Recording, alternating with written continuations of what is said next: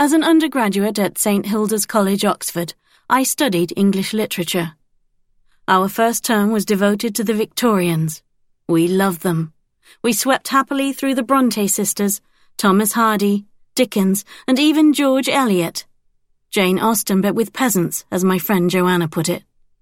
But our second term was devoted to modernism, and we began with Heart of Darkness, which was published in 1899. Here, our ride came to a sad halt. I tried again and again, but I couldn't seem to get past the first 6 or 7 pages. Reading this difficult novella felt like climbing a slippery cliff. There was nothing to grab onto. Occasionally I thought I'd found a foothold, but the next moment I'd feel myself falling again, unable to focus, losing my place. Everything was impossible, impenetrable, implacable. I'd lie on my bed with the book in my hand, and suddenly I'd be miles away, thinking of a dream I'd had, or wondering what to wear. Whenever I tried to pick up the story's thread again, I'd be lost. In fact, there hardly seemed to be a story at all. It was horribly frustrating. By the day of my tutorial, I'd got to the end of the novella, only in the sense that I'd looked at the words and turned the pages until there were no more of them to turn. There was only one scene I could remember, and I could remember it only because it came early in the story, and I'd found myself reading it over and over again.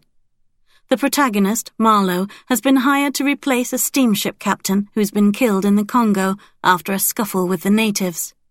Before leaving Europe, Marlow visits his employer's offices to meet the manager and fill out some final paperwork. There's a mounting sense of foreboding. The offices are located on a narrow and deserted street in deep shadow and dead silence.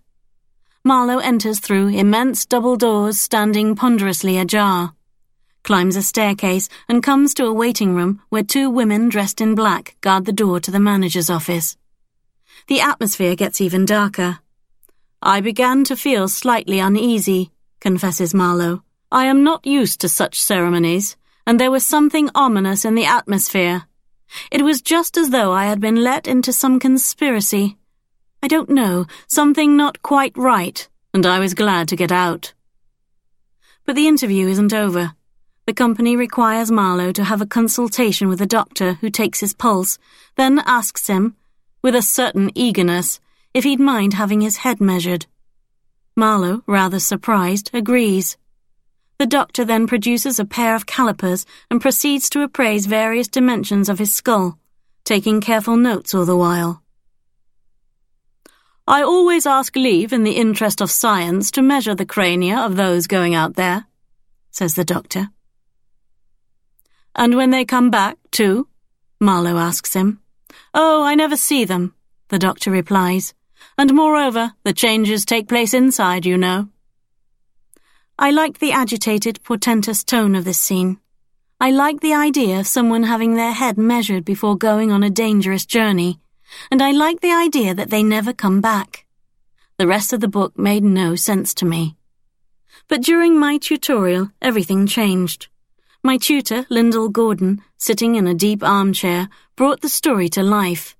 The Heart of Darkness she described that rainy afternoon sounded nothing like the dry tome I'd been struggling with. Her Heart of Darkness was a gruesome, disturbing story about cannibals, slaves, nightmares, morbid rituals and severed heads on stakes.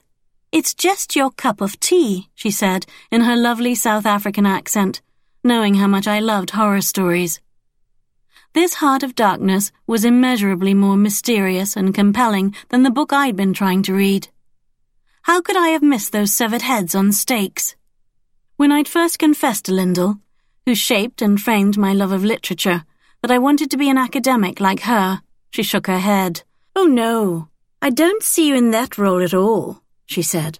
I was surprised and dismayed, but I can see why she responded as she did. I even saw it at the time.